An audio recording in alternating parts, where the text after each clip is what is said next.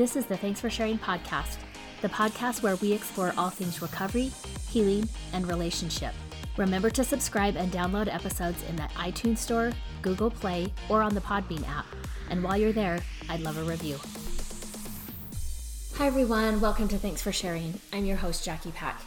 This episode is going to be our last episode where we have been discussing Pete Walker's book, The Tao of Fully Feeling. Now, in my last episode, I mentioned that I would be doing chapter nine, and somewhere in my head, I thought that there were nine chapters in this book. And I apparently had just been reading through the new pages, the new chapters, and hadn't paid attention that a new chapter had started. And so there's actually 13 chapters in this book, but chapters 10, 11, and 12, and 13, right? 13. Oh, no, 14. 14, sorry, are quite short chapters, just a page or two. And so I'm still going to make this the last episode, and I feel like we can cover the remainder of the book and do a good job in just this one episode. So, chapter nine is about self compassionate reparenting.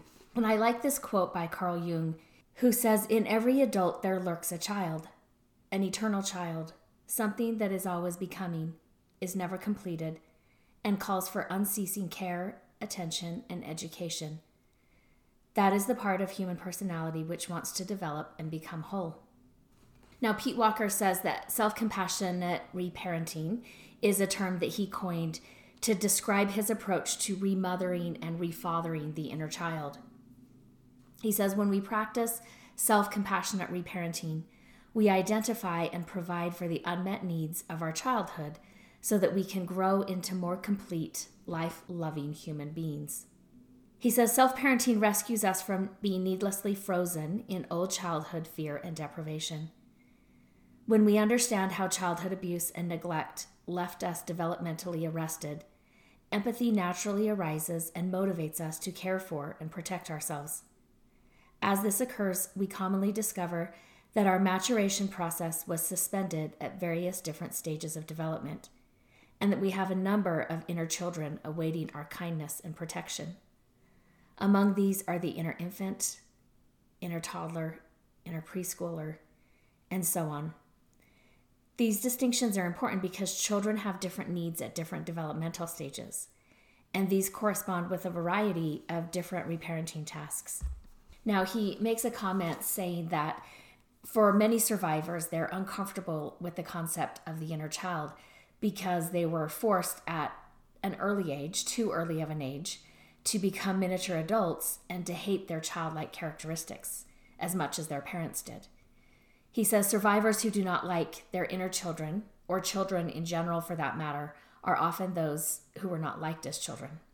He says when a child is not allowed to be a child, she abandons her child self and banishes it to her unconscious and tries to behave like an adult. Many of us find it difficult to get an authentic sense of our inner child because that part of ourselves is still hiding somewhere out of awareness, much like the actual child who had to hide in closets or bedrooms to escape abuse. The child self often stays sequestered in the unconscious because the adult survivor, like his biological parents, reviles it whenever it emerges into awareness, seeking help or attention. He says self compassionate reparenting begins with the decision to love our inner children and to protect them from self abuse. And I like that because I think often for my clients, they think it has to start with a feeling, right? Or some type of experience instead of understanding that it starts with a decision. I'm making the decision to love my inner child and to protect them from self abuse, right? I don't have to be the one beating up on them. I don't have to be the one criticizing them or shaming them. He says, for the purposes of becoming more fully feeling, we're going to focus for a minute on the primary tasks, emotional tasks of the reparenter. He says these constellate around two crucial goals the recovery and ongoing development of our inborn sense of self acceptance, and the reestablishment and strengthening of our instinctive sense of self protection. So that's one of the goals that we're trying to accomplish by becoming more fully feeling. And then, second, is that the inner child often expects to receive these two different types of emotional support along traditional gender lines. He says, Now I understand that these distinctions that he's going to talk about, he says, I understand that they're sexist and that they're false. But he says the inner child is often not capable of being politically correct about them. He often dreams of having a mommy who is tender and a daddy who stands up for him. So he says, you know, whether or not you find it useful and you get to be your own source of both loving and tenderness and fierce protection, regardless of your gender. He says, you know, we can have men who imagine themselves rocking or even breastfeeding their inner child, their inner infant, just as women can imagine themselves fighting off anyone who is threatening to their inner child. He says this is similar to what occurs in a functional family. Both biological parents share in the mothering and fathering of the children, and both move easily and flexibly between the roles of tenderness and strength. Again, I, I think, you know, he's saying there that we don't want fathers to get stuck in this uh, self protection mode and not be able to actually nurture. This is where I hear things like, you know, my dad only hit me one time and I deserved it and I learned a lesson and I'll never forget it, right? Something along those lines where, I mean, I don't know what makes a father punch his child, right? I witnessed that from my father with my two teenage brothers. But I think sometimes if fathers aren't able to give themselves permission to also be nurturing, then maybe they don't actually know how to have the conversation that's needed or to teach the lesson that is necessary for their child and for them to have that conversation. Now, he talks about forgiving our inner children, and he says, you know, it's powerful. He quotes self esteem guru Nathaniel Branden, who says, When we learn to forgive the child we once were for what he or she didn't know, or couldn't do, or couldn't cope with, or felt, or didn't feel, when we understand and accept that child was struggling to survive the best way he or she could, then the adult self is no longer in an adversarial relationship to the child self. One part is not at war with another part. He says, Our inner child's heart, broken by a dearth of compassionate mothering, begins to heal when we turn inward with unconditional love and forgiveness. We add substance to this self mothering by offering this child ongoing tenderness, listening, affection, and unconditional love. Consistency in such practice is what allows our inner child to feel truly forgiven. He says we also enhance forgiveness by championing our inner child in a father like way. We do this by using anger and blame to fight off internal or external aggression. Such actions prove to the child that she is not only forgiven, but also no longer subject to unfair blame. He says the efficacy of our reparenting is further enhanced by providing our inner children verbal, spiritual, and emotional nurturance. He says when we give our inner children love, understanding, and protection consistently over time, they begin to shed their horrible burdens of fear, shame, and emptiness.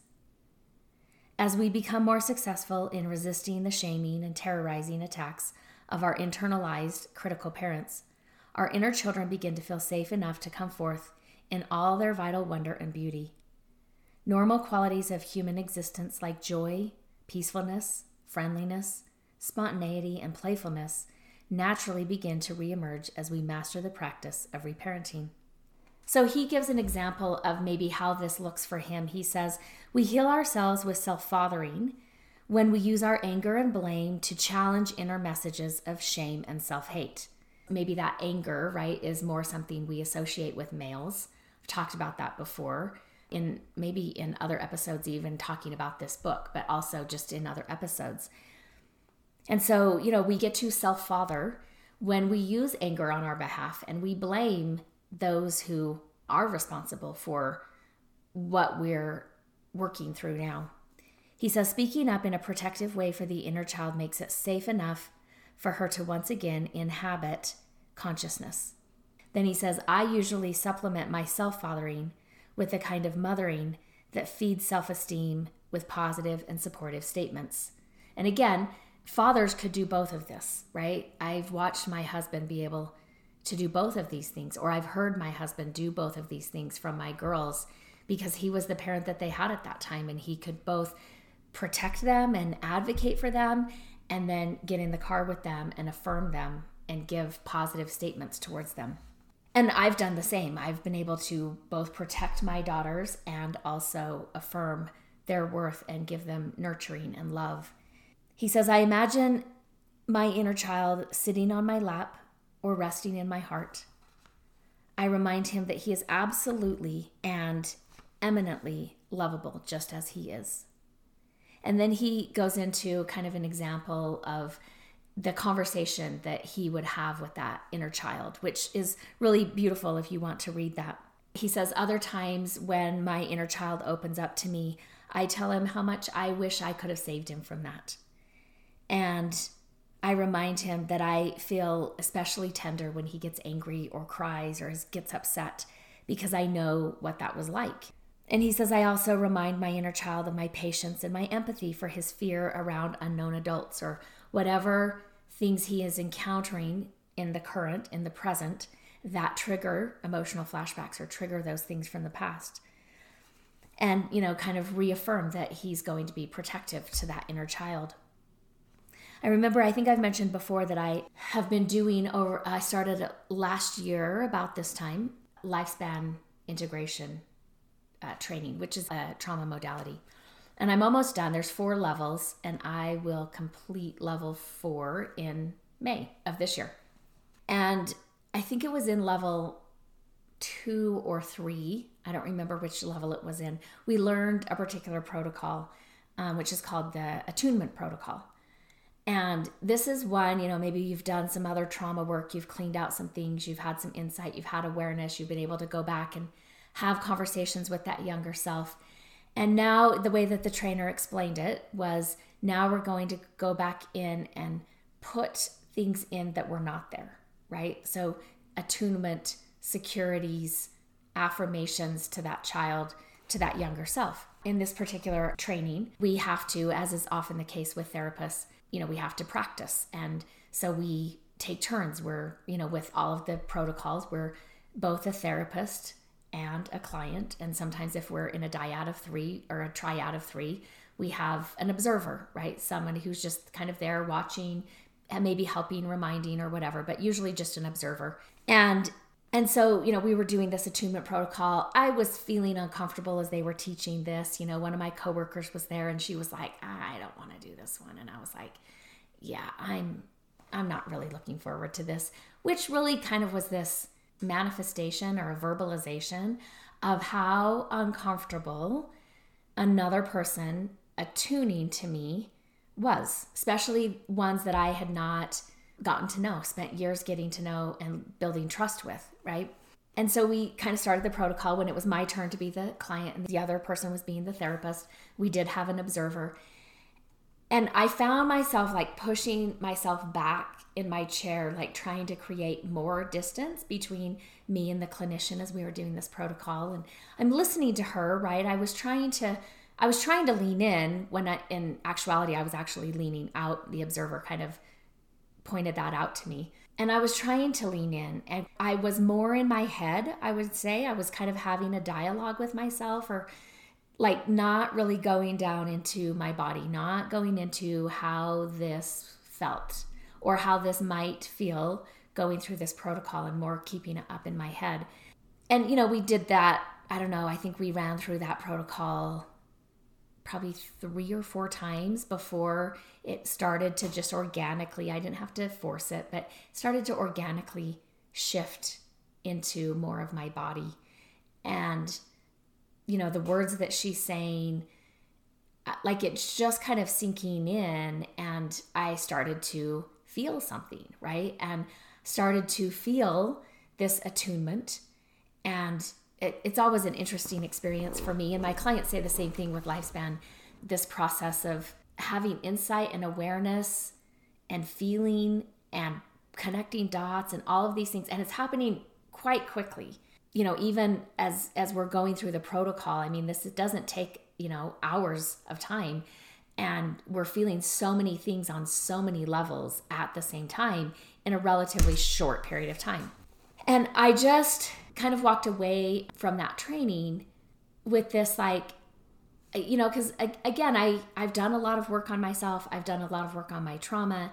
And for the most part, I will say to myself, I say to people who I have these conversations with, for the most part, I feel like I'm okay, right? And I've done a lot of healing to bring me to this place. But that protocol, I could see gaps. I could see where I was, yes, I was okay. And I had benefited from the work that I had done. And if I had these things, how much more natural, how much more organic would kind of bridging that gap and going to a different level feel for me? And so, you know, he talks about self mothering. He says the most essential task of self mothering is restoring the individual to a deeply felt sense that he is lovable and deserves to be loved. Now, I know I, I didn't have that. I did not have that as a kid. I became aware during this I was okay up until we get to about three years old. But, you know, I, or I mean, I don't have a lot of memories. We talked about this last episode. I don't have a lot of memories prior to three. My first, my first implicit memory is at three.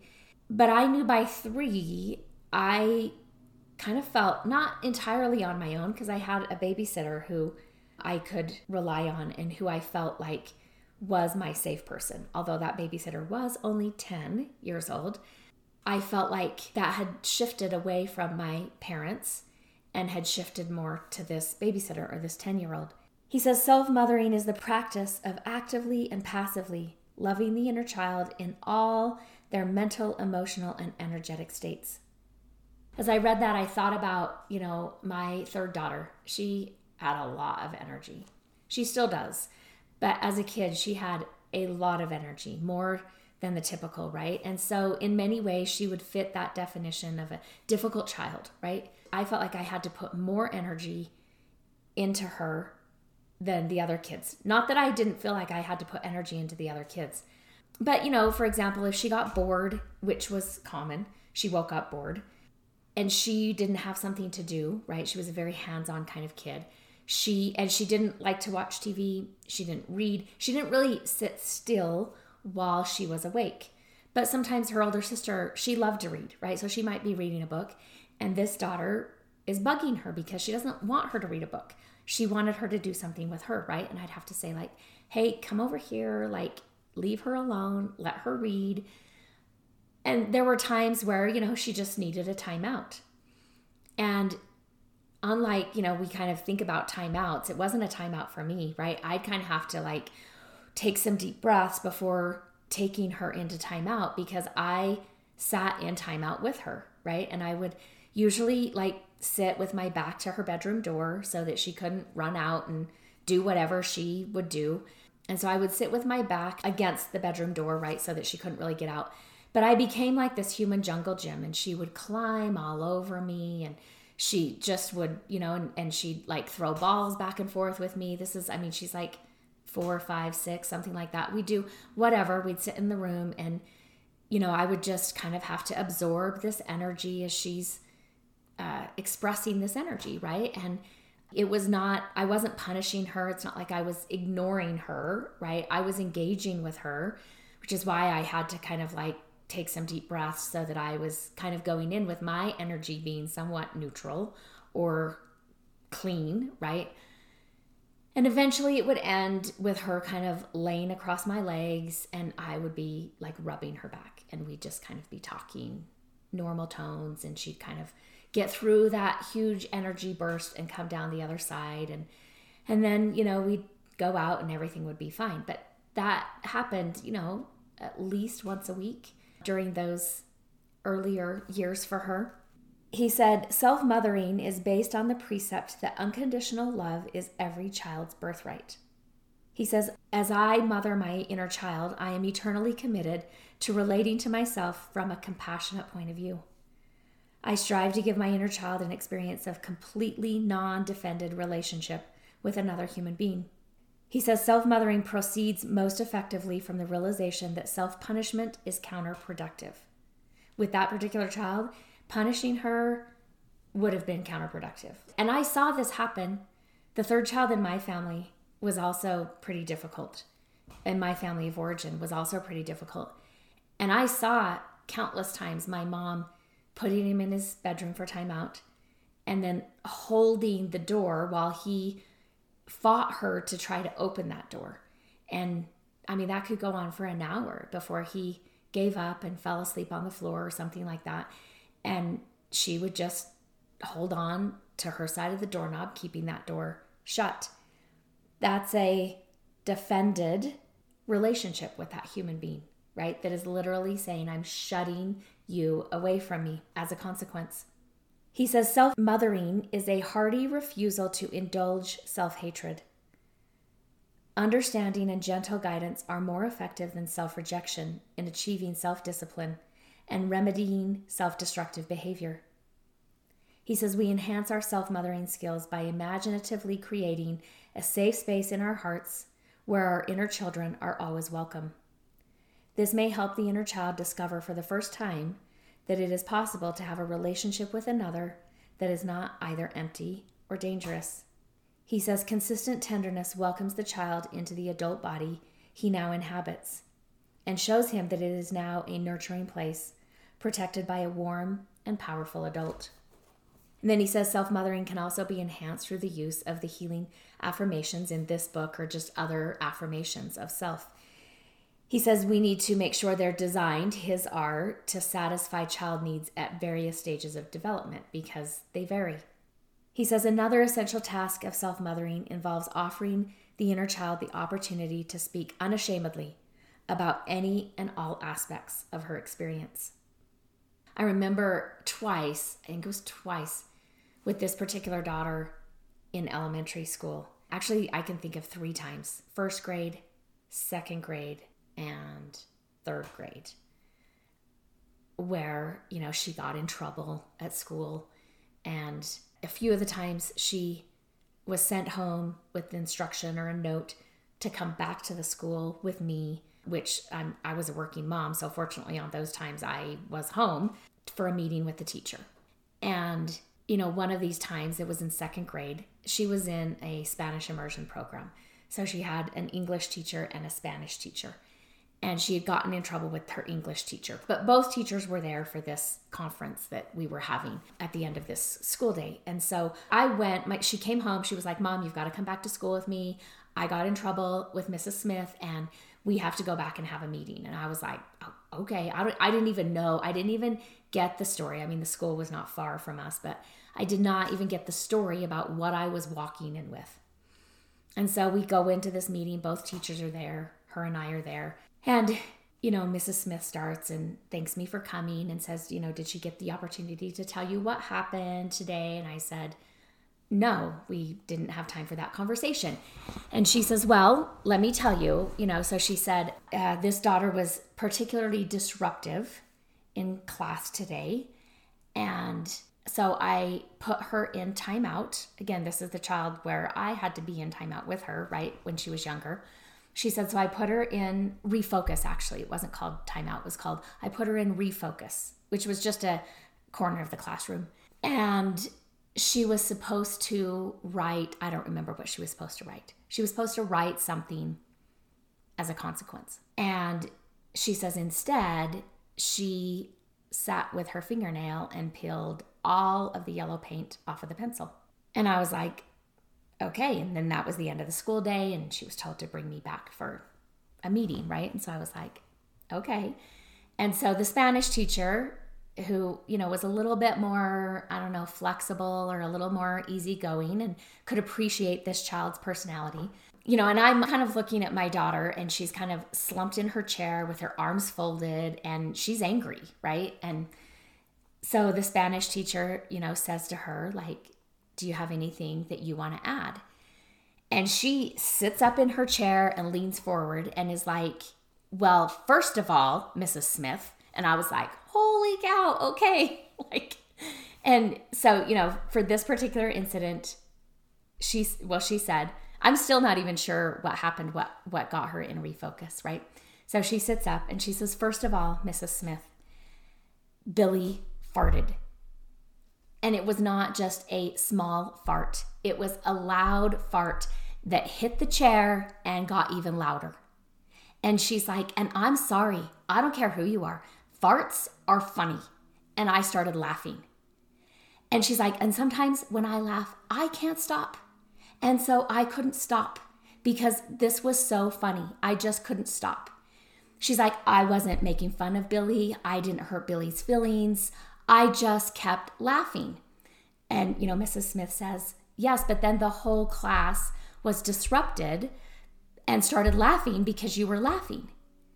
And, you know, my child is sitting there and she says, well, that's because farts are funny. And I'm just like, kind of sitting here thinking, like, I don't even know what the parenting manual says to do in this type of situation. But also, this daughter seems to be doing fairly well. So I'll just sit next to her and let her speak for herself and advocate for herself. And so she said, I was going to refocus. I just needed to get my laughter out.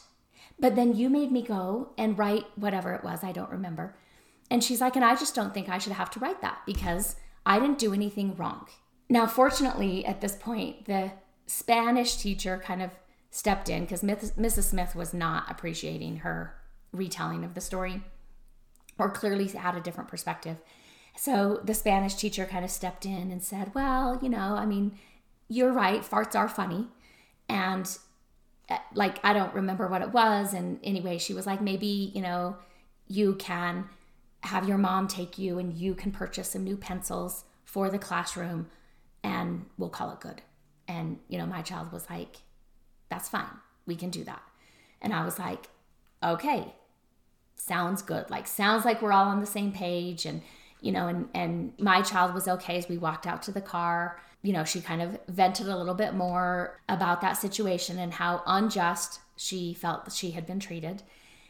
And, you know, I just said to her, So are, are you okay? If we go and we buy some pencils, you take them tomorrow, we're good. We can just let that go. Is there anything else here? And she was like, No, as long as I am not in trouble for that, because I don't feel like I did anything wrong. Okay, sounds like we're good, you know. And had a conversation. We went and bought the pencils, had a fine evening. You know, I kind of mentioned to my husband later, like, next time we get called in, it's your turn, because I've at that point had done two of them. So, again, this part where he talks about how this task of self mothering, you know, I mean, in this case, it was me, the mother, mothering my child. But in an instance of self mothering, that inner child is given the opportunity to speak unashamedly about any and all aspects of her experience. And we she doesn't have to filter that and she doesn't have to use nice words or she doesn't have to be respectful to this authority figure. She gets to use the words that she needs to use in order to express what happened to her and what was unjust. He writes in early self-mothering the inner child commonly comes into consciousness with a dire need to express her unreleased reservoir of pain she will not come forth on the condition that she behave only like a nice, pleasant little girl. That was the prohibition that banished her to the unconscious in the first place. Most inner children initially need to spend significant amounts of time going over and grieving the detailed memories of the, their abuse and abandonment. They usually need a great deal of permission to complain, cry, and blame. When inner children are not shamed or rejected for catharting, they eventually feel safe enough to talk about other lost aspects of themselves, such as their dreams, needs, desires, joys, and enthusiasms. In our men's group a couple weeks ago, the one that I'm involved with, we were talking about, you know, what were those dreams that that younger you had, that that little boy had? What were the dreams that he had for himself? And I think all of the men, if I'm remembering correctly, said, I, I don't know. I, I don't know. I don't think I did. I think I was just getting through. I don't I don't think I had dreams, right? Which again, those dreams should be defended and protected by the mother. And if they're not, you have self-mothering work to do to go back and to protect those. One day when I was driving with um, my kids in the car, I think this daughter number 3 was probably I don't know, she was probably like five or something like that. So I think I had all of my kids, but the youngest one was young and didn't really participate in this conversation. And so they were talking about what they wanted to do when they grew up, right? And Number one is an animal lover. She's also allergic to most animals, but she loves animals. And so she didn't know if she wanted to be a zookeeper or a vet, but she definitely wanted to work with animals. Daughter number two wanted to be a nurse and she wanted to take care of newborn babies. She was a little hesitant to take care of newborn babies that had problems, but she definitely wanted to take care of newborn babies. And so then, daughter number three, it gets to her turn, right? And she announces that she's going to be a train. And her two older sisters kind of have this look of bewilderment on their face. And one of them says, Well, you can't really be a train. And she's like, Uh huh, mom, right? You said I could be anything. Like when I grow up, I can be anything. And so the other daughter kind of steps in and is trying to explain to her that, like, well, but if you're a person, you still have to be a person. You can't be a person and then become a train. Like you can drive the train if you want to drive the train, but you can't be the train, right? And so this clicked for daughter number three. She was like, okay, got it. And she was like, okay, I'm going to be strawberry shortcake. And again, my, my two daughters were just kind of like, mm, kind of there, but not. But they also were just like, okay, that's at least a human being, right? And she was thrilled with the idea of being strawberry shortcake when she grew up. Not that strawberry shortcake is an adult, right? But again, it's those dreams, whether they're unrealistic, whether they're something that can make money, provide a living, those types of things. Mothers don't need to insert reality as a way of killing those dreams for kids. Mothers need to be the guardians of those dreams. They need to be encouraging those dreams, right? They need to be helping kids dream. You know, sometimes you do that by reading them books or having conversations, like we talked about last time. Generous time spent in conversations with kids, those dreams will come about. Again, in the beginning, they may not be all that realistic, and that's fine, right? She is now, that daughter is now 22. She's not pursuing either being a train or a strawberry shortcake. And so, again, that just didn't necessarily need to be corrected. So, self fathering, he talks about self fathering focuses primarily on healing the wounds of neglect. Self fathering heals the wounds of abuse. Self fathering gestates assertiveness and self protection. It includes confronting external or internal abuse and standing up for the adult child's rights he talks about a self fathering exercise that he has, the time machine rescue. And he says, you know, it's very powerful for him. He's shared it with clients he's worked with. And this is on page 213. If you want to reference that and go look at that and read that and read through that and even try it for yourself. I know, again, this was difficult for me, not this time through, but like when I was doing work around my dad in therapy years ago, this was a difficult one for me because you know, I felt safest and most comfortable not thinking of my dad and not having my dad be really an active part of my life. Not that my dad was trying to be an active part of my life. But I also know that watching my husband be a father, especially to daughters, you know, sometimes I would say to him, like, I understand why. I mean, again, this is kind of biological, so I'm not actually talking about the science. But in some of our conversations, I'll say, I understand why maybe I needed four daughters to do my own work around myself as a female. And four daughters who are different in personality and different in temperaments and different in passions and pursuits. But I'm like, I don't know why you needed four daughters. And maybe I do. I mean, my husband came from a family of four boys and one girl.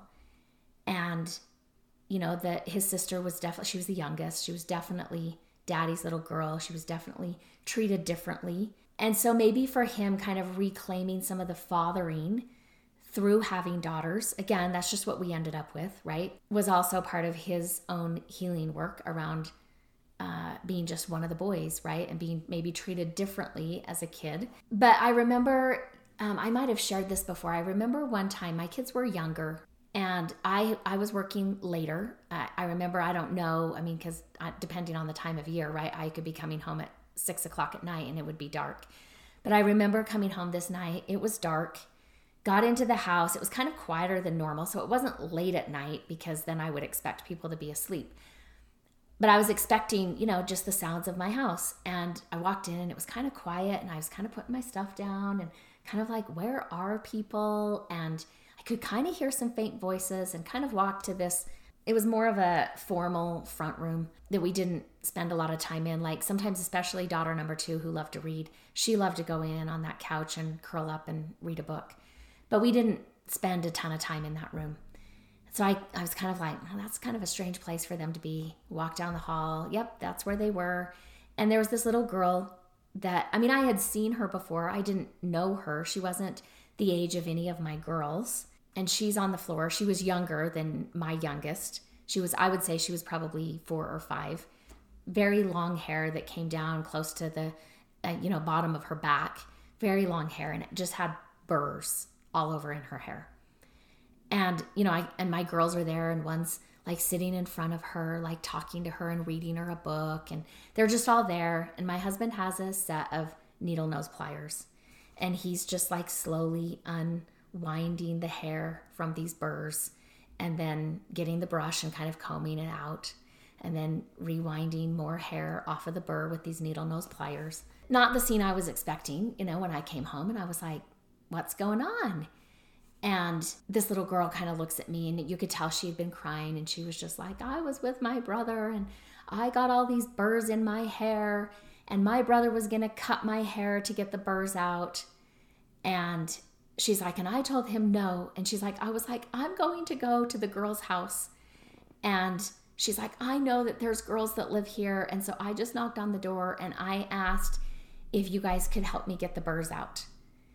And I'm kind of like, okay. And I look at my husband and I'm like, why the needle nose pliers? And he's like, what else do you use? I don't, these are the tools that I'm used to using. Like, I don't know, like, what else would I use? Right. And so I was just like, okay. And kind of went and got into more comfortable clothes and came back in. And we just kind of chatted with her and, you know, talked about what they were doing and how she got the burrs and just who she was and that type of stuff. That was one of those times where watching him sit and do something as tedious as unwinding piece by piece this hair out of the burr with needle nose pliers, I was like, wow, I had no idea that fathering could look like this. I had no idea that fathering could look this way. Several years go by.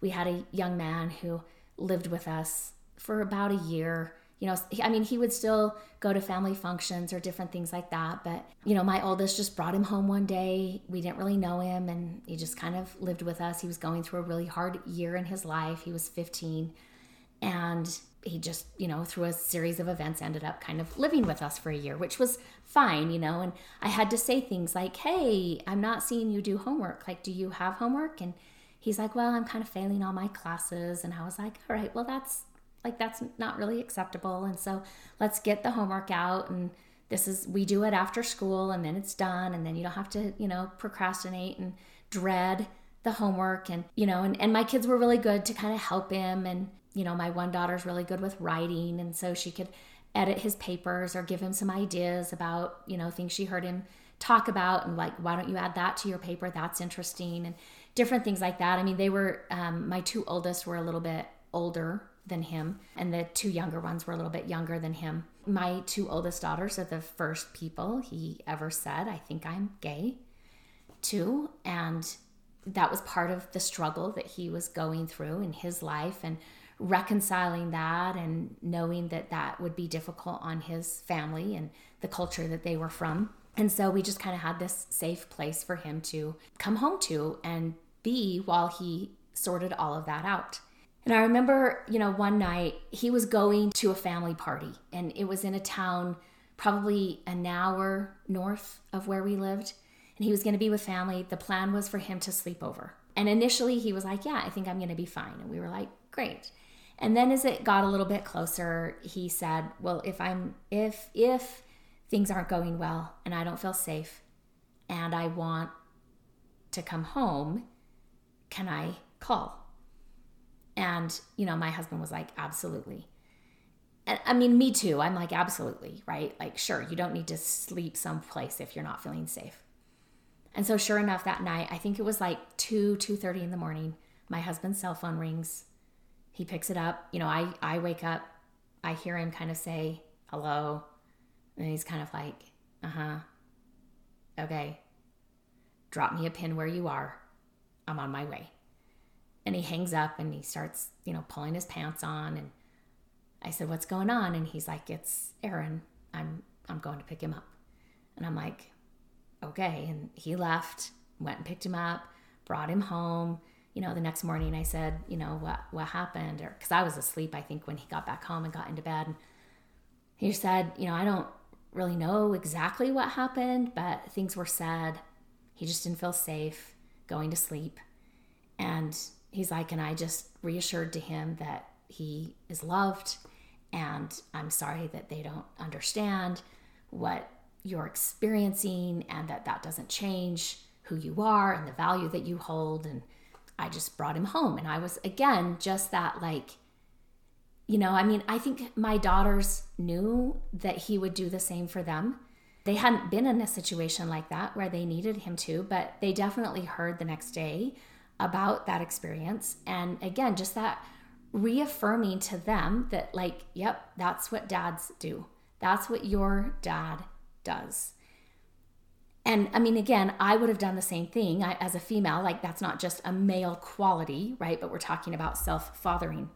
He says, when you consistently show your inner child that she is really safe and fully welcome in every aspect of her being, she will become more and more alive and self expressive.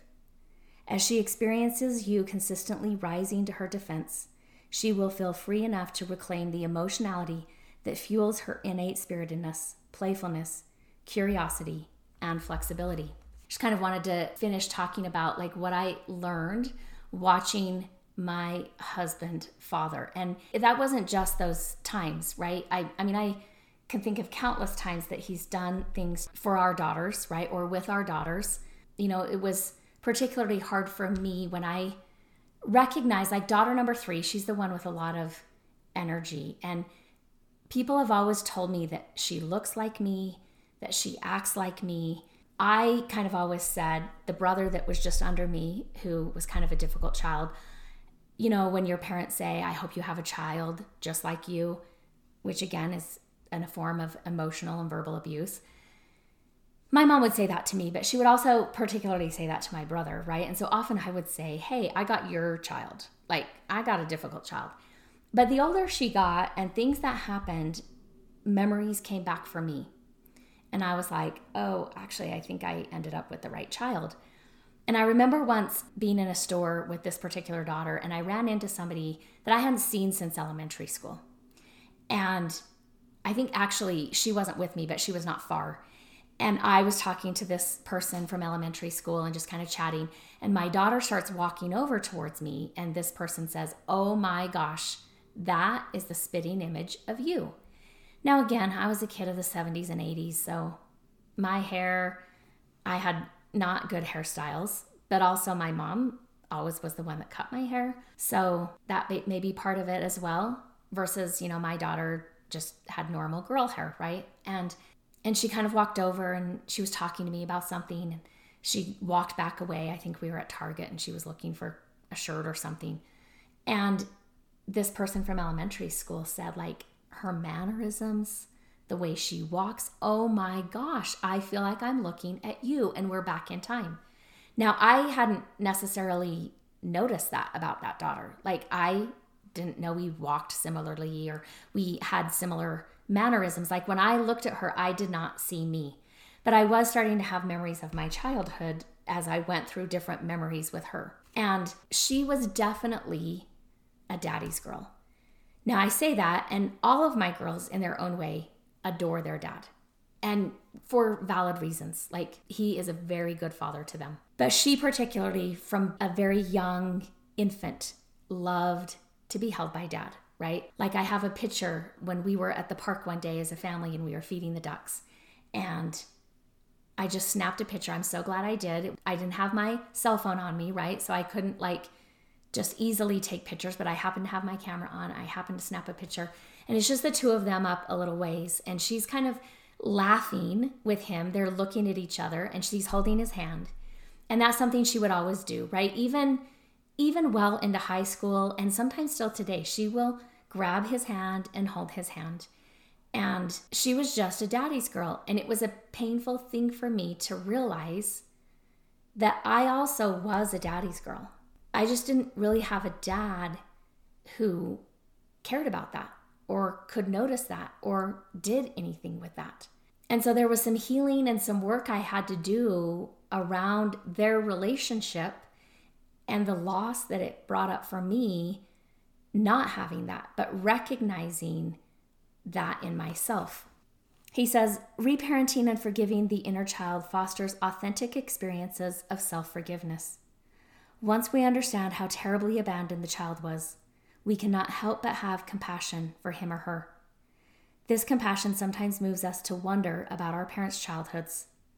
As we understand the hardships of their upbringing, we sometimes feel like their childhood travails our extenuating circumstances. That allows us to feel forgiveness towards them.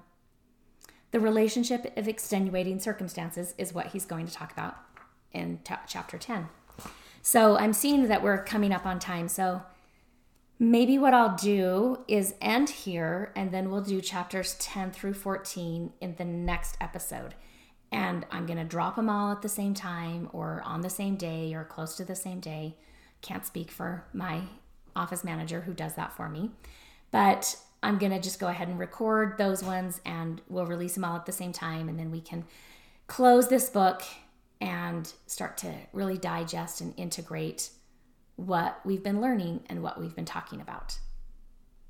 At the end of this episode, I want to remind you that your story matters.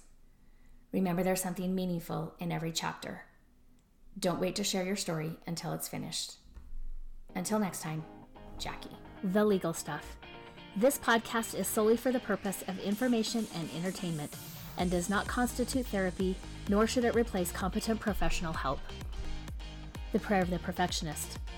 Nobody has time for perfection. We are pursuing progress. Help me to remember the only step I need to focus on is the next right step for me.